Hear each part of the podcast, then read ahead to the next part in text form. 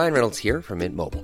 With the price of just about everything going up during inflation, we thought we'd bring our prices down. So to help us, we brought in a reverse auctioneer, which is apparently a thing. Mint Mobile Unlimited Premium Wireless. How to get 30, 30, how to get 30, how to get 20, 20, 20, how to get 20, 20, how to get 15, 15, 15, 15, just $15 a month?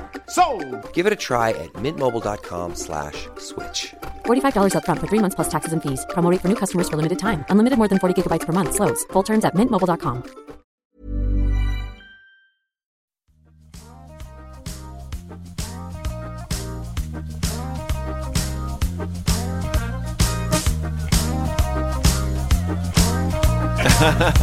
Ja, där har vi det. Lugna då.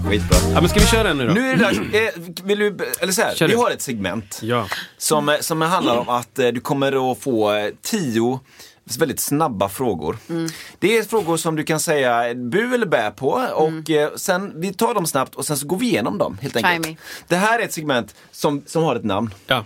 Det kallas för 10 snabba med, vad är jingeln då? Ja, men det är 10 snabba med Kristoffer. Och det var så här. 10 snabba med Kristoffer. 10 snabba med Kristoffer. 10 snabba med Kristoffer. Där var den. Okej, nu kör vi. Jag är med. Absolut, ja. Okej. Det här är alltså antingen eller. Så tänk inte... Ängelholm mellan Nashville. Exakt. Ja. Exakt. Boom. Play it safe eller ta risker? Play it safe. Intimt eller arena? Intimt. Lite tidig eller akademisk kvart? Tidig, uppenbarligen. Efter jag kom en timme för tidigt idag. BTS med musik. Herregud, måste passa tid och slösa andra människors tid. Vad är det för skit? Drop D eller dadgad? Drop D. Coolt. 12-stränget eller 7-stränget? Va? 6-strängar vill jag ha. Ja, bra. Kapo eller baré? Kapo alla dagar i veckan. Slikt eller oslipat? Ja, det beror fan på. Måste jag välja? Slikt. Tracks eller live? Live. Nashville eller Ängelholm? Ängelholm. Säg den där. Okej. Ja, det är långt. Jag måste vänta ut. Annars då? Ja, men det... Jo, men det sista här då. Musikerslang eller regelrätt på italienska? Men herregud. Ja, musikerslang. Ja, det är bra. Vi hade ju jingel. Pang! Ja. Prego! Molto non troppo. Här var det ju mycket intressant information. Alltså. Bra! Snyggt! Det är ju she understood the assignment, så att säga. Play it safe eller ta risker? Ja, men jag är ingen risktagare. Jag är en sån här fondportfölj, inte aktier. Jag jobbar alldeles för hårt för att riska, och jag skulle inte heller riskera att göra någon ledsen, då jag hellre tyst. Ja, just det. Alltså jag kan, det spelar ingen roll vad. Bjuder jag folk på mat så lagar jag något som jag kan, för tänk om det blir äckligt. Det skulle vara jobbigt. Jag kör gärna för fort, men inte om någon annan när jag är i bilen. Ja, just det. Så att, sådär. Ja, men det finns en risk. Det finns ett förnuft i valet. Ja, exakt. Det finns en... Ja, sa hon. Ödmjukt. Ja, också en t-shirt. Också en t-shirt. Köttiga stämmer. Ja.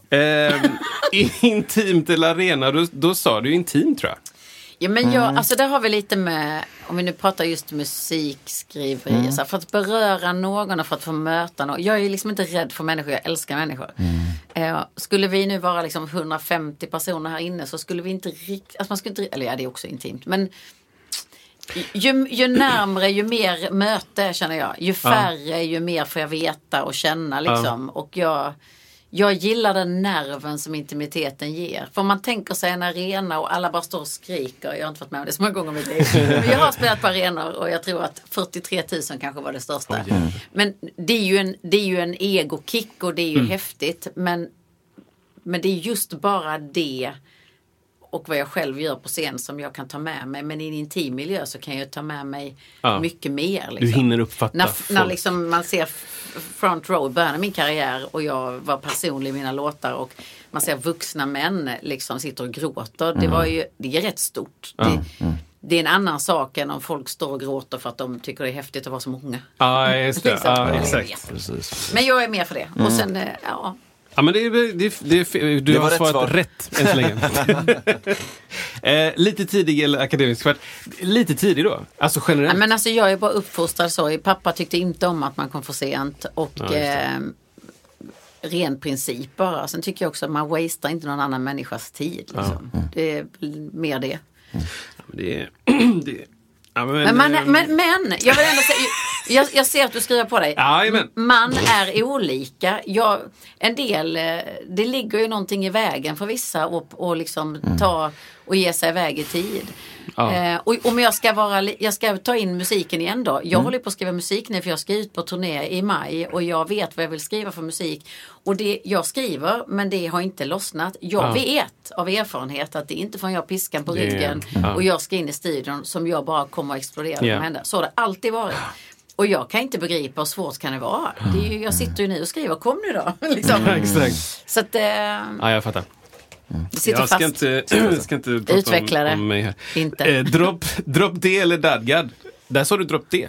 Ja, men alltså jag, först och främst, om jag nu säger dadgad är väl när det blir öppna ackord, va? Det är massa konstiga stämningar och du... Nej, men det är inte konstiga stämningar, men jag vet ju vad det, jag vet hur man stämmer det, för det är så det som det låter, D, G, A, D. Men jag kommer inte ihåg om man blir det, är det som en öppen stämning? Ställ inte frågor som du inte själv begriper. För helvete. Det blir inget klassiskt ackord på det sättet. Det är inte som spelat öppet ackord, som här mycket kan jag om själv. Men det är inte ett klingande D du lär. Nej, det fattar jag. Men varför jag valde dropp D är för att jag tycker att det blir lite mer roots, tycker jag. Alltså när man droppar, och så blir det lite så här, när man tar G då, för det som spelet här, och man kommer upp lite, så blir det lite så här, det känns lite bluesigt liksom. Man kan också låna de trevligaste fingrarna, bara spela från tips från tips från hon som inte har spelat sig. Jag ska göra lite research på dadgad helt enkelt. Jag skojar det tålde du. Det tålde jag. 12-strängat eller 7-strängat. Och då fattade inte jag. Nej, då började jag räkna strängarna i huvudet och fick mig 36 strängar. Exakt, men det är ju sån dubbelsträng. Det är sån Paul McCartney Beatles-grej också. Och det är liksom country så här. Det hade jag aldrig talat om. Så att du lärde mig något. Ja, men nu kom det, titta. 12 strängar är för svårt, det får ont i fingrarna. Alltså det är skittungt i det. Men det är ett coolt sound. Men vilken sträng är det dubbelt här? Alla har dubbelt. Nej, men det vet jag. Men nu pratar vi om en skisträngare country. Ja, men alla talar sånt. Nej, men där you got me. Jag kan inte säga att jag vet att det finns en pass på den här sjusträngad country-gitarr. Men vilken sträng vet vi inte. Det är en tjockare sträng. Så det är 2 E-strängar då kanske? Nej, en E och en B. C. Nej, vad blir det? En B måste det vara. B, en B-sträng. På gitarr. Men det är mer metal-feeling. Capo... Inte country, utan metal. Nej. Capo eller barré? Där står det capo. Och det är ju för att jag tycker barré-ackord fortfarande är liksom inte kul. Men det är ett aber, tycker jag. Ja, men det är ett aber. Och sen tycker jag det är också skitinspirerande när man, om man till exempel är nybörjare och bara kan 3 ackord, så kan man ju, är det så enkelt. Ja, jag tycker det är jättebra. Slikt eller oslipat, där står det slikt. Det är kul. Intressant. Det här måste vi stanna vid lite. Därför att jag var tvungen att välja, jag ville lägga till. Och då kommer och det här från någon som sitter liksom på 2 sidor. Jag tycker ju, går jag till musik igen, kan ta andra grejer. Jag tycker ju att liksom en smäktande mainstream ballad kan vara hur härlig som helst. Men jag skulle ju också, för att jag ska älska det så här jättemycket, så vill jag också kunna välja. Hej katten. Jag vill också kunna välja det liksom oslipade. Så i musik är det oslipade ibland det som berör mest. Men måste jag välja, så orkar inte jag oslipad musik för länge. Det är ett ideal mot det slicka då. Men det kanske också, alltså, så här är det, de här kan ju tolkas på massa olika sätt. Alltså, återigen då, det är, så här, det är klart att ibland i livet måste man välja. Nu gjorde det, men ibland måste man inte välja. Nej. Ibland kan man ha både Ängelholm och Nashville, men måste jag välja så vill jag inte bo i Nashville, vill jag bo i Ängelholm. Men kan man säga att viss countrymusik liksom är, det är distigt på ett sånt där liksom oslipat, det ska vara lite rough, men det stämmer ändå förbannat bra. I liksom, i stämningen, alltså man vill ändå att det ska vara slickt i, om man nu pratar om en gitarrstämning, men man vill att det ska vara lite rough samtidigt. Ja. Håller ni med om det? Vad är det vi pratar om nu? Ja, men det pratar vi om slikt eller oskripat. Man vill ha det officiellt lite oslipat, men när det väl kommer till kritan så stämmer trummorna perfekt. Ja, men lite såhär off the cuff liksom, att det ska vara lite så här, vi bara slängde ihop trestämmigt här. Här är Alison Krauss och här är den. Och det är bara lite, vi bara sågs här och sjöng lite. Och så är det bara magiskt typ. Prata, är det slikt då? Ja, men då menar jag att upplevelsen är att det här är lite oslipat, lite vi bara sågs. Men man inser inte att det är så. Ska du... Jag vill vara i centrum och lägga mig på ditt tangent. Skriv ju, jag har ju ett dokument uppe. I don't give a damn. I couldn't care less. Ja, men nu fattar jag vad jag menar. Och då vill jag säga att när vi... Jag menar inte att det är falskt. Jag menar bara att... vad du menar nu. Men jag fattade inte det innan. För rough för mig, då tänkte jag lapstil och lite så här starka ljud som låter lite så här. Och det är lite, det är lite stökigt. Stökigt, ja. Punkigt. Och det tycker jag väger upp. Jag tycker om dynamik. Jag tycker om liksom när det händer någonting. Men nu känns det som att du pratar mer om lite så här Jills varanda inspelningar där vi bara spelar lite akustiskt och så händer det saker. Ja, exakt. Och så blir det väldigt oslipat fast väldigt vackert. Ja, exakt. Och då, för det kan finnas alltså båda. Men då hade jag hellre velat liksom, lite som du sa, live eller tracks. Då vill jag mer se det som liksom live akustiskt eller just det. Mickat liksom. Ja, men då... Jag vet inte. Men jag förlåt, alltså vad hände här? Trodde inte du att det skulle hända? Men också så här, får upp SOS-appen i min padda. Och där dog den. 112. Fast ska vi ringa 112? Tydligen. Ja, men jag har samma grej här. Ja, samma grej. Vi gick ju in på slippt oslipt. Ja, men exakt. Och sen du inte ens lyfter bort. Vill du ha katter i ditt tangentbord? Ja, men katt, alltså om Frasse vill... Ja, ja. Så finns ju tangentbord. Vill han lägga sig där så lägger han sig där. Ja. Tracks eller live? Ja, men precis. Vi tangerar ju det här då. Ja, nu... Jag vill kasta mig in, jag vill avbryta dig. Men det är också så här, alltså alla de här går ju att höra ihop. Du kan ju ha en slick oslipad feeling eller en oslipad slickhet eller tracks när du spelar live eller Men det är bara intressant att höra. Och sen Nashville, Ängelholm, så sa vi Ängelholm. Men nu, jag kommer inte hoppa över tracks eller live för det är en laddad fråga. 1998 var sista året i Melodifestivalen med orkester. Ja. 1999 så kom tracksen in. Wow. Kärlek. Alltså jag är... Så att och det är lite sådär, och det är lite och vi ska inte säger jag för att inte sätta igång mig själv prata om Mello och vad som har hänt med Mello. Nej. Ska vi inte göra. Nej, ska vi inte. Då det skulle vara en helt annan podd. Det skulle vara Mellosnacket. Jag skulle ha så mycket att önska. Ja, men jag är med i en grupp på Facebook och har varit i många år som heter typ ta tillbaka orkestern i Melodifestivalen. Ja, det är ju en del. Men vi kan också... Men jag tycker det hade gjort mycket. Men sen hade vi ett avsnitt förra året kanske, som hette någonting med Mello och regler. För jag läste på om det här liksom. Ja, hur det var något så här, hur stark lead du får ha inspelad. Hur många som får köra och sjunga lead samtidigt som du sjunger lead. Det var massa så här små regler typ. Det var intressant. Tack! Ja, vi blickar som delas här i studion. Nashville, alltså jag har aldrig varit i Nashville. Jag kan tänka mig att det är magiskt. Jag har en polare som är där ganska ofta, Jimmy Meyer. Han är liksom country-snubbe så, från Göteborg och så åker han dit och så åker det. Och jag skulle jättegärna vilja åka. Jag tror att det hade varit skitball. Åka dit och hänga och jamma och så. Det går inte varje sig. Jag kan tänka mig det. Men det var det jag menar förut när vi pratade om... Vill du vara med? Nej, men det... Fortsätt. Sitter någon räcker på andra. Exakt. Vi kommer till det. Nej, men du pratade om det här med att det är mycket musiker och väldigt duktiga musiker i Nashville. Och då tänker jag att Nashville är liksom en dopad stad. I den bemärkelsen. Att det liksom, ryktet växer fram. Sakta flyttar folk dit som är bra. Och sen så bara snowballar det in i att... Det är liksom, Nashville är den stan som, där man ska spela in den genren. Alltså den då, inom parentes. Och då vill jag säga att när jag kom till Nashville 2001 så var det en dödstad. Alltså det var en stad i en otrolig... Allt var för lease, allt var för uthyrning. Och det var liksom superlåg konjunktur. Idag eller egentligen nästan alla gånger jag åker dit så ändras skylinen. Idag åker ju de bästa musikerna både från LA och New York till Nashville för dess liksom environment. Ja, och vi spelar in mycket, mycket mer än country i Nashville idag. Alltså det har verkligen flyttat in hur mycket som helst. Så idag, och jag tror att som allt i livet att jag tror Nashville kommer ha en nedåtperiod igen. Kanske inte under vår livstid, men alltså jag tror att det är lite så. Det ökar och ökar tills tornet tippar och då måste man börja om och hitta ny kraft och då bygger man någon annanstans. Hur kommer det sig att du åkte till Nashville om du var liksom på väg ner? Ja, precis. Nej, men jag spelade på en countryfestival i Sverige i Furuvik. Och där var det en man som heter Dan Ekbeck som jobbade på ett förlag i Nashville som heter Blue Water Music. Och de hjälpte Furuvik med att boka countryartister. Från USA till Sverige. Okay. Och där spelade jag och då blev jag erbjuden att åka över och skriva för deras förlag. Jaha, coolt. Och då gjorde jag det några år.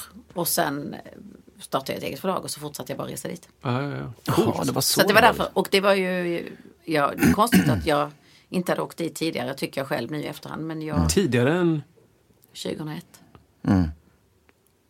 Ja, men det var ändå liksom country-mecka. Nästan 30, nej det var jag inte. Innan, eller vadå? 16, 17 och sånt. Nej.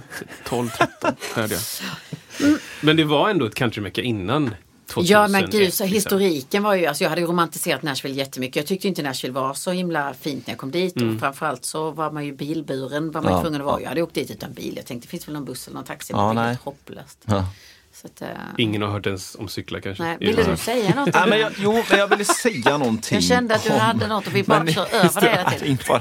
Jag funderar på om jag har glömt bort det nu vad det var. Nej, men just att det var, precis som du var inne på, varför så många gånger i Nashville, varför inte man liksom någon annat ställe? Till slut blev det verkligen, var det just på grund av bolaget där också? Eller man, men det var ju egentligen en tillfällighet att jag blev knuffad just i den riktningen. Men jag har väldigt svårt att se att det inte skulle bli det med tanke på att jag hade sjungit country så många år och jag hade säkert hamnat där på ett eller annat sätt ändå. Jag var också i Los Angeles och det var inget för mig. Nej, okej. Nej. I den vevan typ 2001. I en tidigare veva. Två år tidigare.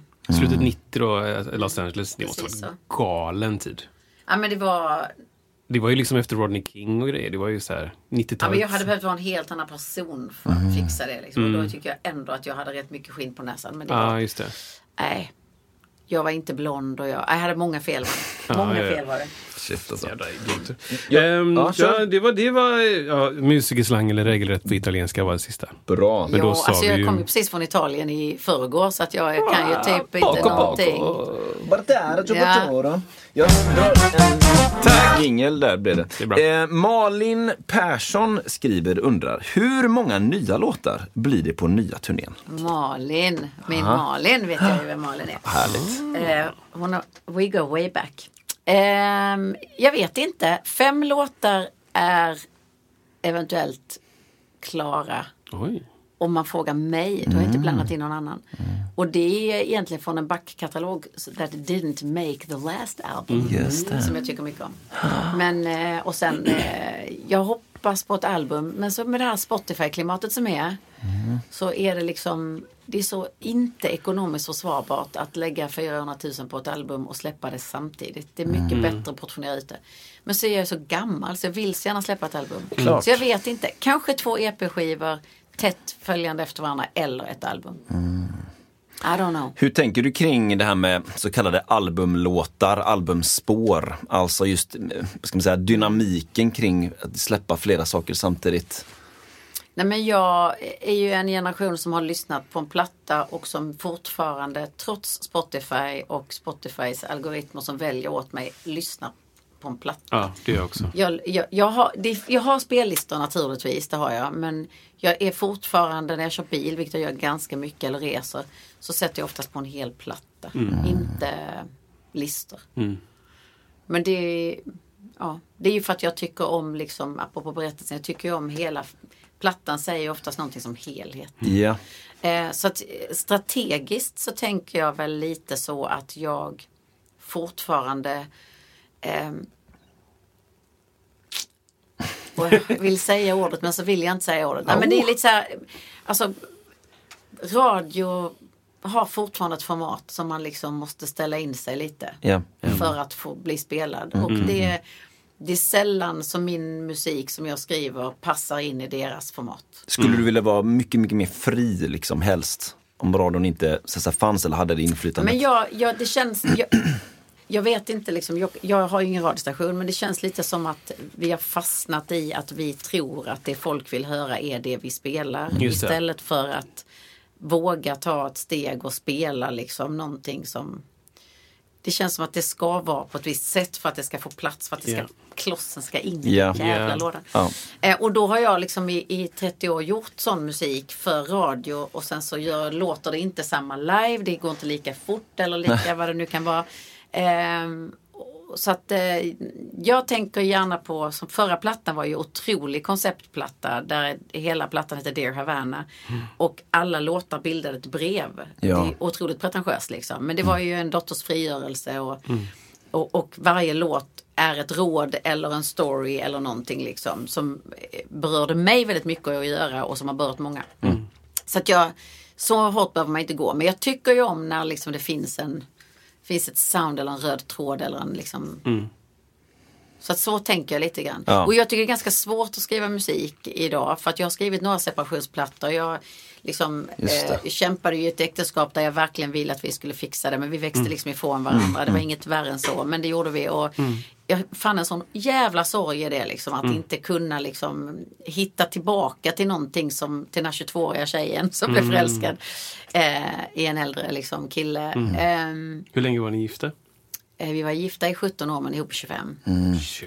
Och så att vi var liksom, Men med det sagt då så känner jag nu då att jag är liksom verkligen som människa ganska illa berörd av världsläget. Det är så svårt att skriva om något.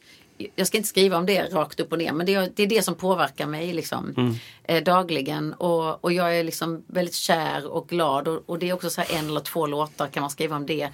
Det känns inte så mycket för någon annan som inte är där att jag är så jävla glad. Åker skidor och håller på. Så därför så menar jag att så därför känner jag nog det är utmaningen idag. Att inte skriva ytterligare en separationsplatta, utan liksom att nå mitt inre också utan att skriva om krig liksom. När vi hade den MeToo-grejen som var så jäkla på tapeten, det måste ha varit väldigt svårt att vara man under den perioden. Speciell situation. Du tyckte inte det. Nej, men då skrev jag en låt som Is It Hard Being a Man? Och det var sådär, det var det enda jag kunde skriva om då. Jag kunde inte skriva om någonting annat liksom, för att jag kände... Och så var jag då kär i en man samtidigt som det här var. Och då blev det my remedy liksom. Så att det är så att jag påverkas väldigt mycket av vad jag är och vad jag står när jag skriver musik. Så att det är min utmaning idag. Vi får se, Malin, hur många låtar det blir nu i säcken. Men det är kvantitet för kanske som folk vill ha. Men... Nej, jag tycker det känns superkul att du liksom vill skriva... Du vill skriva relevanta saker för dig nu. Ja, men det vill jag. Och sen en annan grej. Förlåt, nu blir jag så här spridig. Kör. Precis innan jul så hade jag börjat skriva till den här plattan som ska ut liksom någon gång snart. I vår någon gång. Då fick jag feeling att skriva en jullåt. Och som också bara skrev sig själv. Jag hade så roligt när jag skrev den här låten. Och då ville jag bara liksom... Jag vill bara typ... lägga den på typ Instagram, inte ens släppa den och bara, god jul alla följare. Och då undrar folk att man är helt dum i huvudet, ska inte tjäna några pengar på det här. Bara, nej, men allt behöver inte handla om pengar och skit, Spotify, vi bara så här. Men sen ändå så blev det bara så att jag bara släppte den 2 dagar innan jul. Afton. Jättecrazy, så den fick vi så här 2 dagars eller 3 dagars. Jag vet inte. Men och så lite kan jag känna, om vi ska prata positivt med att släppa musik, att det går ju också att släppa låtar väldigt spontant idag. Det är ändå så pass trångt att det är ingen big deal att Jill Johnson släpper en platta en fredag. För det gör 200 andra, eller 2000. Så att därför så spelar det väl inte egentligen så stor roll hur man liksom om man följer någon speciell säsong eller sådär. Utan för mig handlar det ju om att för Malin då, som jag vet är en av mina superhärliga liksom, tjejer i publiken att ha ny musik för att hon ska fortsätta komma tillbaka och tycka att jag ger henne någonting varje gång. Att jag har något nytt att spela live. Det är ju det. Eller en julhälsning. För det går lite grann i linje med det finns en människa som heter alltså kontot är Marlan Lund eller något sånt där. Mm. Kanske läser fel. Men, och det går i linje med att hur, vi pratade lite grann om hur du utvecklas musikaliskt, men är det någon skillnad från starten om man också ser till vart du är på väg i ditt liksom, nu pratar vi om det skapande, alltså dina låtar och den där grejen liksom. Hur tänker du kring det? Är det någon skillnad från starten? Han eller hon menar soundmässigt eller i livet? Utvecklats musikaliskt. Är det någon skillnad från starten? Det har vi kanske snackat om lite grann, men om man ser det som det har varit, liksom, vart är du på väg nu framöver? Just det. Ja, men jag tror inte att jag riktigt vet det. Alltså skillnaden är ju att jag är inte lika ängslig. Jag är inte så... Jag känner mig liksom att jag har hittat nyckeln till låtskrivande. Jag vågar skriva själv. Tycker till och med att det kanske just nu är ganska roligt att skriva själv. Och att jag nog har accepterat att jag inte är en stilbildande musikant utan mer en förvaltande. Att jag nog inte riktigt kommer att vara den som bryter nya liksom, vägar att köra på. Och det är inget jag... Liksom, har du alltid känt så? Nej, jag har nog mer fått höra liksom, det, att jag inte är någon stilbrytande. Och det kanske är så också man har varit förälskad i en genre som inte riktigt har fått plats i Sverige. Att det har blivit liksom ett omedvetet mission, eller jag har härjat i de områdena. Liksom. Och att jag än idag kanske tycker att de bästa låtarna skrevs förr. Men med det sagt så jag skriver ju framåt för projekt. Jag har ju då gjort en krogshow, vilket är en entertainer-grej som handlar mycket om timing, mycket om andras låtar blandat med mina egna. Det handlar liksom om att mer att underhålla och beröra än snarare kanske bara beröra liksom. Det finns flera element där. Så efter en sån grej så brukar jag längta in i ett annat rum. Nu längtar jag in i utan sig då, men tänk en rökig klubb liksom. Det är känslan jag har. Jag vill in i det intima, lilla, lite mörkare, lite mer elektrifierat, lite liksom tyngre. Och nu skriver jag då för det. Så att förr kanske inte jag hade kunnat skriva en sån platta utifrån den längtan, men det har jag utvecklats till idag att jag kan. Parallellt då så längtar jag också till en akustisk platta, så jag skriver också låtar som nästan bara är jag och sång. Och det är så här, ja, att jag skriver lite mer i projektriktningar för vad jag känner att jag vill göra liksom. Bra ju. Ja, kul. Ja, jätteintressant. Man måste ju kunna få ändra sig med tidens gång också. Ja, och sen är det lite också så här, och det är inte så här falsk blygsamhet, men det är ju också upp till andra att tala om hur jag utvecklas liksom. Själv tycker jag bara att det är lättare och inte så ängsligt och ganska mycket roligare. Ja. Känner du att du har en ärligare, du är mer rakt på idag? Kan man, alltså... Du räds inte för att liksom presentera en åsikt eller en budskap idag. Är det en skillnad? Ja, fast jag är nog... Ja, det beror på vad vi pratar om. Min innersta kammare och mitt privata känslor, jag är inte rädd för att dela med mig av. Jag känner mig som så otroligt öppen bok och människa. Och kan jag beröra någon eller... Det går inte riktigt att ifrågasätta. Jag är ju den jag är liksom. Därmed politiskt är jag inte... Just det.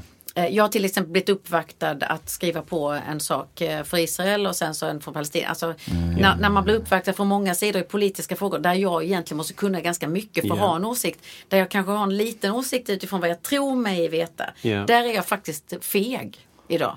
Jag tycker inte det är kul att ha åsikter om något annat än musik. Jag kan förstå det alltså. Därför att jag har inte valt det. Jag har inte valt att, bara för att jag har en plattform och jag hjälper gärna till på andra sätt. Men inte med att tycka saker. Nej. Och prångla på dig vad jag känner. Det är så här, folk får tänka själv. Exakt.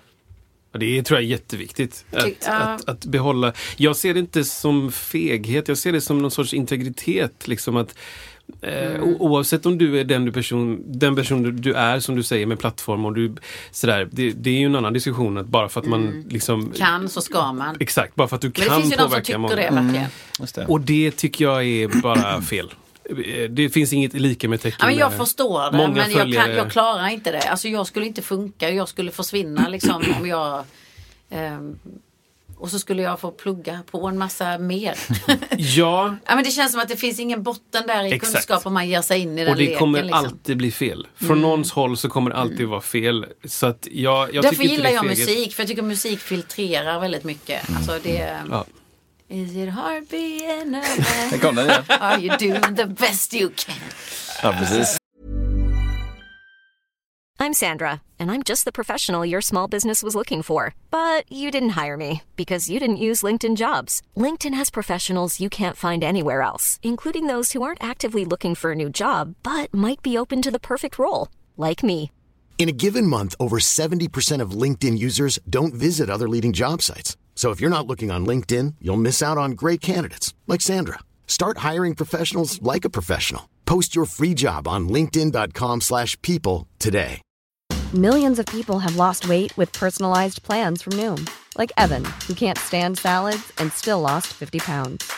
Salads generally for most people are the easy button, right? For me, that wasn't an option. I never really was a salad guy. That's just not who I am. But Noom worked for me. Get your personalized plan today at Noom.com. Real Noom user compensated to provide their story. In 4 weeks, the typical Noom user can expect to lose 1 to 2 pounds per week. Individual results may vary. Jag tyckte inte det var svårt. Jag tyckte det var jobbigt. Nu pratar jag om MeToo. Jag tyckte att det var så här, varför har inte det här hänt innan? Varför har jag inte insett de här sakerna innan? Vad har jag gjort för att bidra till de här sakerna? Därför att vi kvinnor också har bidragit till det liksom. Men det har kanske. Det är ju ett samspel såklart liksom, att nej, men måste... här är jag ju fostrade. Tänk dig en 14-årig tjej på turné. Ja. I en mans liksom dominerande, alltså man lär sig det spelet bara, och sen följer man, sen fortsätter man bidra utan man tänker på det. Ja. MeToo var ett uppvaknande för oss alla. Det var inte bara punkt. Vi går vidare. Ja. Men det var väldigt bra, och jag tycker inte att MeToo slutade.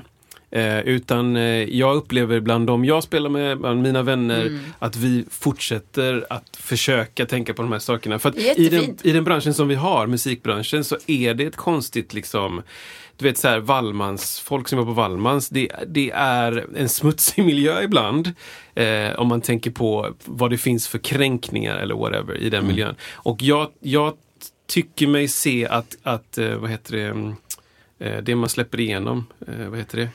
Det sänks det liksom. Passera, eller? Ja, precis. Den gränsen sänks hela tiden. Ja, så att det är bara det, nej, det som vi tillät förut, det har vi som ändrat oss nu. Ja. Så det hoppas jag att folk som typ går Balettakademin nu eller som läser på musikskolan och är musiker, att nej, det är en annan tid. Men det kommer en ny generation nu. Jag tror att de har det med sig. Hoppas det.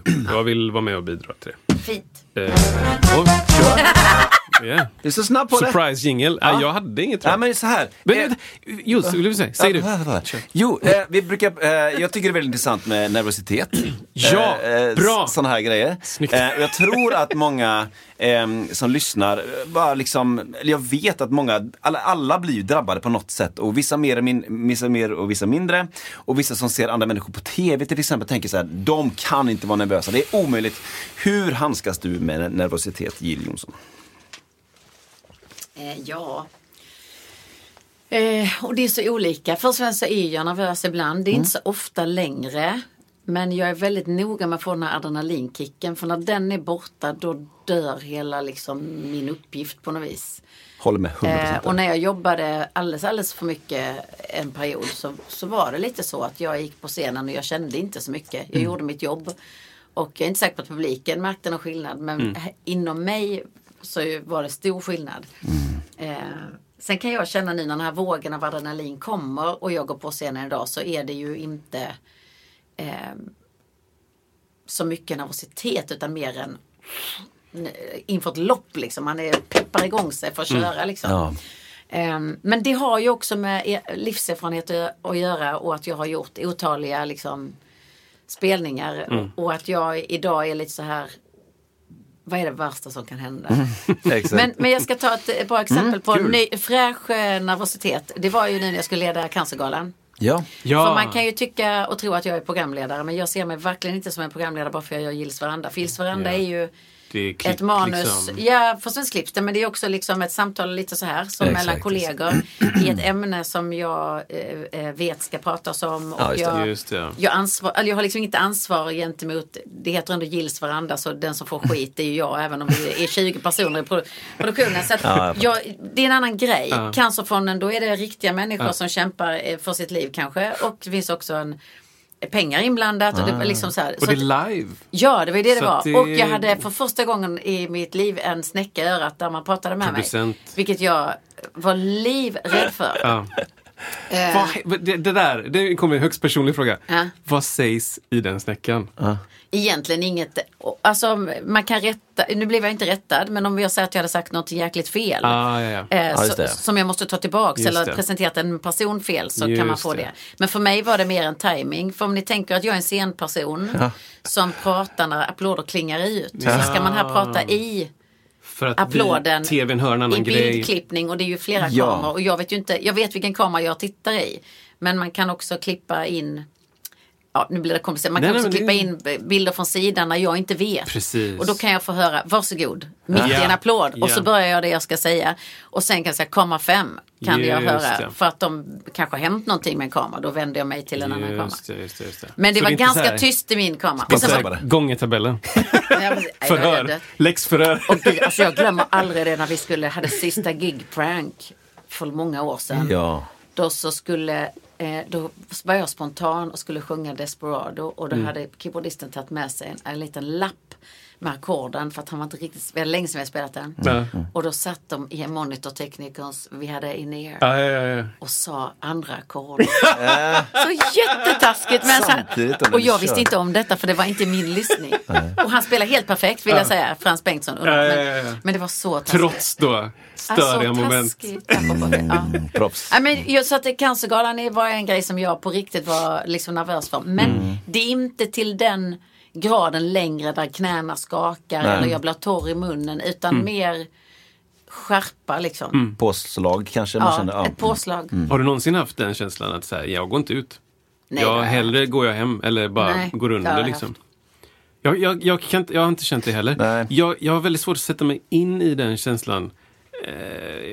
Jag vet inte hur det skulle... Att det blir en blockad menar du? Att liksom? Du bara säger, jag gör det inte. Nej, fast därmed har ju nerver ibland tagit bort text. Alltså låtar som jag har sjungit miljarder gånger. Och så kontexten... Då blockeras det så att helt plötsligt finns inte texten. Har du kört på... eller nej, har du... då blir jag tyst. Ibland hostar jag också. Låtsas det händer. Eller så blänger jag på någon annan i bandet som att... Vad fan gör du? Nej, jag skojar bara. Det gör jag inte. Men Göran, min gitarrist, han brukar rädda mig ibland. Nej, men där är jag också så här, och jag inte mima, bara sjung. Det får vara uppenbart att jag tappade. Hjälp mig bara så vi kommer framåt. Men det händer. Men det känns som att du är en sån person som... Min känsla av det är att om det skulle hända så blir man inte så drabbad som publik, utan hon löser det ordnar sig, det är ingen fara liksom. Alltså hon är så proffs, hon styr upp det liksom. Man har jag vet inte, det är bara min bild kanske. Fast det är väl också det som jag tycker också är min uppgift. Apropå den gången då jag började ta folk i hand utanför konserthallarna. Det gjorde ju att vi liksom, det fanns inte den här jobbiga första 3-4 låtarnas förväntan. Hur ska det här gå? Vi var redan välkommen, hej liksom. Det fanns ingenting i luften som var jobbigt. Och det är väl min främsta uppgift, det är väl att trygga publiken och visa att jag har det här under kontroll. Eller att man visar att man inte har det, men att man pratar om det. Det har hänt att jag gått ut och sagt att jag vet inte vad det är med mig ikväll, men jag är så nervös. Är det för att jag är i Stockholm? Kan det vara för att det är Stockholm? Kommer ni applådera eller kommer man i kors? Och där har du vunnit. Och där är jag redan klar. Så att jag menar, det är ju det är lite, ibland är det bara att dra ner byxorna och så. Jo, men det är ju jätteviktigt tycker jag att om du är liksom superöppen i dina texter och dina låtar du sjunger, så då blir det ganska konstigt om du är liksom inte genuin emellan låtarna, utan liksom, okej, jag vet att det här är jobbigt, jag kommer inte komma ihåg det. Det är lika bra att säga det. Alltså, elefanten i rummet då, om du tycker att det är en elefant, säg det. Vad är nästa låt? Jag vet inte ens vilken låt det är. Fast det bästa är ju då, apropå det, är att jag ibland hoppar över låtar utan att jag vet om det. Eller säger om prata, för jag brukar alltid prata om mina låtar innan jag kör dem, för att det är kul att berätta hur en låt kommer till. Och ibland blir det jättekul, och så börjar de spela på en annan låt. För att det jag har hoppat över. Men då är det också så här roligt. Då blir det också entertainment bara. Men vänta lite här nu är det jag som är artist. Ni spelar fel låt, jag väljer vilken låt jag vill. Och så blir det ett garv. så många blickar genom tiderna när vi gjort exakt samma sak. Ah. Och vi alla bara så här, ja, då är det alltså en annan låt vi ska spela. Ja, precis. Så bara byter man notpapper. Och också man har gjort samma prat, man är helt omedvetet, man är helt inne i sin egen värld, så bara kör man, så blir det tyst och så ser man bara hur folk direkt bara, jag ska bara byta gitarr. Och då vet jag att jag skiter i blåskåpet. Och nu för tiden så säger jag det också. Ja, jag gör en byter gitarr för att jag har presenterat fel låt, men vi kör den låten jag valde. Ja, ja men det är alltså, jag älskar ju när det finns en personlig liksom känsla i, oavsett vilket typ av artisteri man har, man spelar mycket live eller man är en artist som jobbar mycket med sociala medier, alltså det här med det personliga mötet eller personliga prägen. Jag tror att den är så grymt underskattad alltså. Att skapa liksom en miljö som att här, nu känner jag, utan att behöva vara privat, men nu känner jag att jag lär känna personen lite grann och det känns som att det är vi två här nu som, när jag tittar på den här. Jag uppskattar det grymt mycket. Jag tror att där har många att vinna på en sån grej. Jag tror inte alla löser den grejen som du berättar om där. Nej, men det handlar väl kanske om någon form av grundtrygghet. Men sen känner jag också att alternativet i dagens brus, oavsett vilka branscher vi pratar om, så tror jag väl att det är ju där man blir berörd som det händer liksom. Och då kommer vi till det här otroligt liksom pretentiösa och sättet också säga då att I'm in it for the music. Och jag tror att hade jag inte varit i den här branschen för att jag älskar musik, utan om andra anledningar ska dyka upp på vägen, pengar eller uppmärksamhet eller så hade jag inte varit kvar. Jag är helt säker på det. För jag har inte valt att bo i Stockholm. Jag springer inte på en massa premiärer. Yeah. Liksom, jag älskar mina tekniker och musiker och jag älskar att få komma ut och spela och det är liksom, det är därför jag håller på. Jag tror inte att något annat hade liksom funkat. Nej. Kul att höra, intressant. Ja, jag tror inte alla tänker så, tyvärr. Stor inspiration. Nej, men också som började så tidigt. Jag tänker om man börjar så pass tidigt och hamnar i, liksom, i den världen med Mello och allt det här, så tror jag man lätt kan hamna i det här. Okej, ja just det, jag måste synas där, jag måste gå på den, jag måste bo där, jag måste gå på den här branschträffen, jag måste, du vet, alla de sakerna måste du göra. Och spela musik, sjunga, skriva låtar, du vet sådär. Och det enda jag stött på är ju såna här musikbranschgrejer som det är den skitkonstig värld. Jättekonstig värld. Liksom. Ja, men, och det bästa är väl om man kanske kan titta in i den världen och veta vad man sen kanske väljer bort eller välja den när man behöver det eller när man vill det. Ja. Alltså, jag vill egentligen inte lägga någon liksom, värdering på någon annan. Visst. Det är väl mer att jag tror inte att jag hade orkat eller klarat av att vara kvar om jag inte hade drivits av liksom musiken. För att branschen är ganska, eller alla branscher och karriärister är väl liksom, det är väl ett tufft klimat var man än är liksom, som idrottsman också. Man är inte störst än sin senaste hit eller senaste vinst eller vad det än må vara liksom. Just det. Tänk om det fanns ranking i musikerstället. Den officiella. Alltså, ja, rankar etta i världen här och Jill Johnson. Nej, men jag menar att vi är väl ganska bra på att prata om folkliga och kreddiga artister och A- och B-lag. Alltså det tycker jag, jag kommer ihåg att jag ville vara liksom cool som Titi och vara kreddig och sådär. När jag var Mello, hade släpade Mello bagaget bakom och ville vara liksom, när jag var yngre, då tyckte jag ju det var viktigt. Nu tycker jag ju som liksom mogen att det är kreddigt att vara folklig, för det är ju liksom, då har man ju folkets kärlek och liksom verkligen. Att det enkla är kreddigt, inte det komplicerade. Liksom. Men det är ju mycket fin och fulkultur. Ja, det är det väl. Det är väl då, vad heter de här... Och jag tycker att all kultur behövs, vill jag säga också. Jag tycker att all kultur behövs. Ja. Det är också en liten laddad politisk fråga nu när vi liksom sparar ner på finkultur. Så jag tycker ändå, oavsett hur många kultur vänder sig till, den klick man fångar upp, det man gör för någon människa, det tror jag är så jäkla viktigt. Jag håller med. Keep it all. Hur är det framöver här nu? Vad kan man förvänta sig om man följer dig? Och så här? Vad kan du avslöja? Vad som händer? Och liksom, hur långt fram sträcker det sig? Ja, men inte så långt som det brukar. Förra åren tyckte jag att jag hade en 2-årsplanering. Men det är också det sen pandemin. Att det har liksom, när det blev tvärstopp så började alla från samma startlinje. Mycket kortare ledningar. Folk köper sina biljetter mycket senare. Och sådär. Så att det jag vet... Sen kan jag planera in i 2026. Wow. Men det är ingenting som på något sätt, det är ju drömmar mer kan man nästan säga.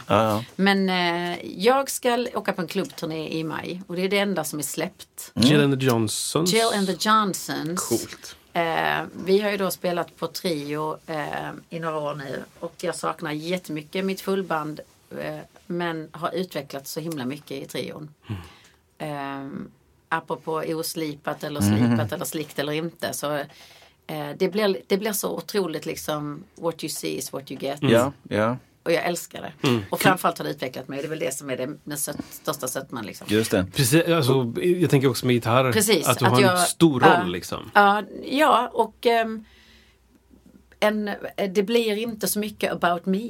För det kan man tycka att det blir liksom, jag blir liksom lite i ett band. Även om jag drar det mycket med mitt varumärke. Just så måste jag stå på tå inför andras spel. Och det blir en gemenskap som jag har fattat för många år sedan när jag alltid tvingar teknikerna att resa i samma buss, för jag vill att alla ska vara ihop och äta tillsammans och sådär. Så att, jag har alltid fattat den grejen, men jag har aldrig riktigt känt den, men nu känner jag den med de här killarna och det här lilla formatet, så helt plötsligt så är vi lite i samma land liksom. Just det. Inte så mycket. Ja, jag älskar det i alla fall. Så det är en vårturné eller? Ja, men det skulle varit en vårturné som vi koncentrerade till maj månad. Jag har aldrig turnerat i klubbar i maj månad, så det ska bli så spännande. Ja. Jag vet inte om det är jag som kommer att vara där och ingen annan, eller om alltså både artister och publik. Ja, men det looks good.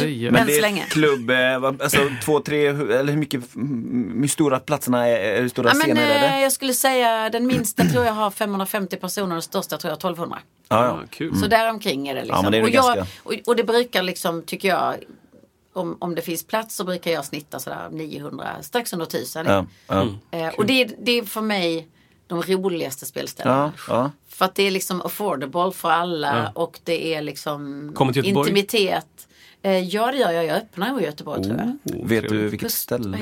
Pustervik är väl ganska troligt. Det är troligt, ja. Ja, det är det. Och jag har inte spelat annan gång, tror jag. Kul. Vågar jag säga. Den är kul.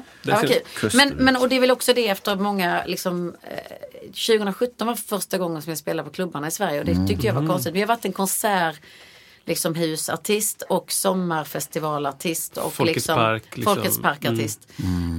Och det kom väl lite kanske efter Gills varandra ändå, att jag helt plötsligt förstod folk mer vem jag var. Det var inte så mycket slag och Gill eller countrydrottning, utan man fattade att jag hade rätt så mycket musiker och ådra i mig liksom. Fick ju ett jättestort genomslag ändå. Ja, det var det. Eller upplevde du så? Ja, men jag upplevde att folk helt plötsligt förstod pratade Gills varandra. Vem jag är. Och jag tror också att man fattade att countryn har jävla massa lager som man inte kan bara bunka ihop till en broke country-del eller vad man nu vill. Så att, och den klubbturnén var något av det absolut roligaste jag gjort. Och då lovade jag mig själv att det skulle ske igen. Men sen har det inte riktigt varit läge. Så det är det vi gör i maj. Kul. Sen kommer den definitivt, osläppt än så länge, men det kommer definitivt trilla ut i en sommarturné. Och sen, med samma gäng?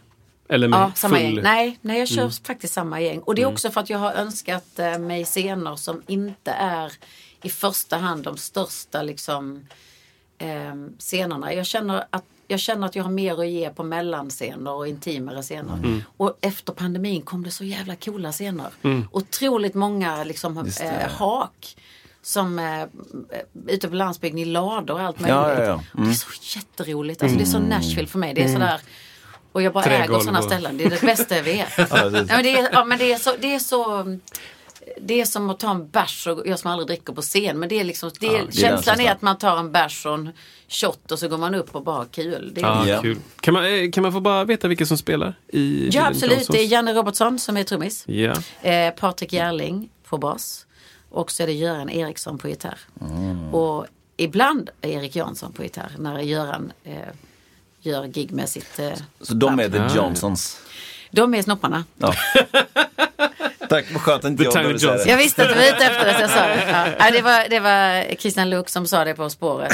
Hur fan kan man döpa till Jill The Johnson? Jag tror inte att killarna riktigt tänkte på den. Och det är också ett roligt namn. Vi har aldrig haft ett bandnamn. Och apropå det jag lite sårbart beskrev, att jag alltid velat vara en del av ett band. Det är inte alltid jättekul att stå i fronten och vara artist, utan man vill liksom vara ett gäng. Så har vi liksom skojat om bandnamn genom åren, men aldrig tagit det. Och så var det så att SVT ringde och sa alla våra husband har ett namn på bandet och ni måste ha ett bandnamn. Och då skrev jag i vår tråd, så skrev jag vi behöver ett bandnamn, kommer förslag, har ni inte bestämt redan fredag så blir det Jill and the Johnsons. Och det var ett skämt. Det var ett skämt. Men kom det andra förslag? Nej. För samma i vändande tråd skriver alla att Jill Johnson blev perfekt. Ah, okay. Och så tog vi det, men ingen har ju tänkt på snopparna, men inte jag heller. Men det är ju lite äldre slang. Kanske är det lite grann. Ja. Ja, men det tycker jag, alltså jag har aldrig hört, eller jag har hört det, men jag har inte hört det i nutid. Nej. Och vill man utveckla det så kan jag bara säga det är God balls. Ja. Wow. Inga problem. Men du, hur är det med och låtar och släpp och skivor? Man vet inte riktigt, eller nej, verkligen inte. Nej, alltså inte menar att det är väl rimligt att jag släpper någon låt innan maj och kanske en EP innan maj. Men jag vet faktiskt inte. Jag är inte klar. Blir det nog mer gills varandra? Nej, men alltså jag nu ser jag uppgiven ut här eftersom att vi filmar. Det har varit lite så här också efter, jag vet inte om ni har känt av och lyssnare har känt av klimatet i tv. Vi har lite samma problem i tv-branschen tror jag som med musikbranschen. Att det streamas så himla mycket, det vattnas ur lite och kanalerna har inte riktigt samma, upplever jag, liksom linjär tv längre. Så att det är liksom, det är ett annat klimat och jag tror väl att det var TV4 som gjorde om hela sin organisation och rätt många fick gå och sådär. Eller det skrevs mycket om det, sen vad som hände vet jag inte. Jag ger mig inte ut där. Men med det sagt så är det så korta besked. Så vi har liksom sagt nu att idag får jag inget besked idag så måste jag planera annat liksom. Så att det kommer att bli fler gills varandra och vi borde spela in nästa år om vi ska följa den liksom. När brukar ni spela in så här? Varannat år. April till? Ja, det kan variera. Det kan vara vår ibland och höst ibland. Men jag har inte hört från SVT att vi inte ska göra flera. Nej. Men jag har inte heller fått liksom vi spelar in till våren. Och nu kan jag inte spela in till våren. Så att jag vet inte. Är mitt svar. Jag fattar. Drömgäst i Gillsfrända. Som du inte haft. Alltså nu är vi i Göteborg. Absolut. Håkan Hellström har vi frågat mer än en gång och det är ständigt nej på den. Det är sant alltså. Och det är helt okej. Han behöver inte det och det är säkert roligt för mig och för honom. Och han kanske inte är nyfiken på Nashville. Men det roliga med honom är att han för mig är ett fenomen. Och jag tycker att han är en berättare. Jag tycker att han är en liten svensk Bruce. Det tycker väl kanske de flesta. Absolut. Så att det skulle vara spännande. Sen är det lite så också när man frågar någon som ständigt inte vill så blir det ännu mer spännande. Det är klart. Men jag skulle inte säga att han är en drömgäst. Det skulle vara en intressant gäst. Jag orkar inte truga mer. hur mycket makt har du själv över en sån process? Eller är det... Makt ska vi inte använda. Nej, det är helt fel ord. Jag har absolut någonting att säga till om. Men vi är 20 underbara människor i den här produktionen som jobbar med gills varandra. Så att jag har sagt nej till 2 namn genom åren. Det är allt. Och det har inte så mycket att göra med att jag inte tycker om personen utan det är att jag inte kan se mötet eller programmet och vad det ska ge liksom, tittarna. Liksom. Brukar också skoja om att jag skulle vara den sämsta artisten själv för Gills varandra. Men det kan jag inte utveckla mer än att det är, liksom, det är kontraster som är spännande. Liksom. Jag är ganska mainstream och rund och snäll och glad och vill liksom, inte så spetsig. Det är roligare med spets som möter mainstream. Håller med. Som, om ni missförstår mig rätt. Jag tror det. Men alltså sen finns det ju Bruce Springsteen skulle ju vara fantastisk bara av ren egokick. Jag tycker han är fantastisk. Jag skulle också tycka det var kul med Bonnie Raitt. Brandi Carlile skulle vara kul. Alison Krauss, nu pratar jag bara amerikanska.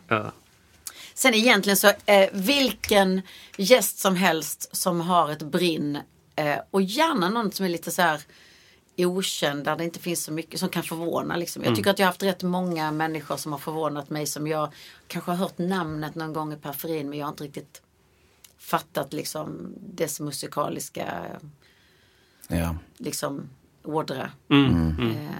Lonnie Deer när han kom till exempel så var jag bara så här, vad heter han? Emil Svaningen va? Vet inte riktigt. Jag skulle inte sagt det, men nu sa jag det. Men han var bara alltså när han kom dit så kände jag bara men gud vilket musikgeni liksom. Det spelar ingen roll, han gjorde musik av allt han tog på lät. Det var liksom men han var helt otrolig. Så att jag älskar ju det när jag själv blir blown away och förvånad och när andra blir det liksom. Och sen också de här samtalen som det är klart. Kul. Men vi får tro att det blir fler. Det tror vi. Jag ska definitivt jobba mer med tv i alla fall för jag tycker det är jättekul. Det tycker jag absolut, tycker jag. Ja, verkligen. Men vad underbart, Jill. Är det någonting mer som du känner så här att det här skulle vara bra om folk visste om mig då, när du säger det? Ja, det är mycket... jag inte Catalan och jag gillar djur. Där hoppar han upp på pianot. Spela något fint nu, Frasse.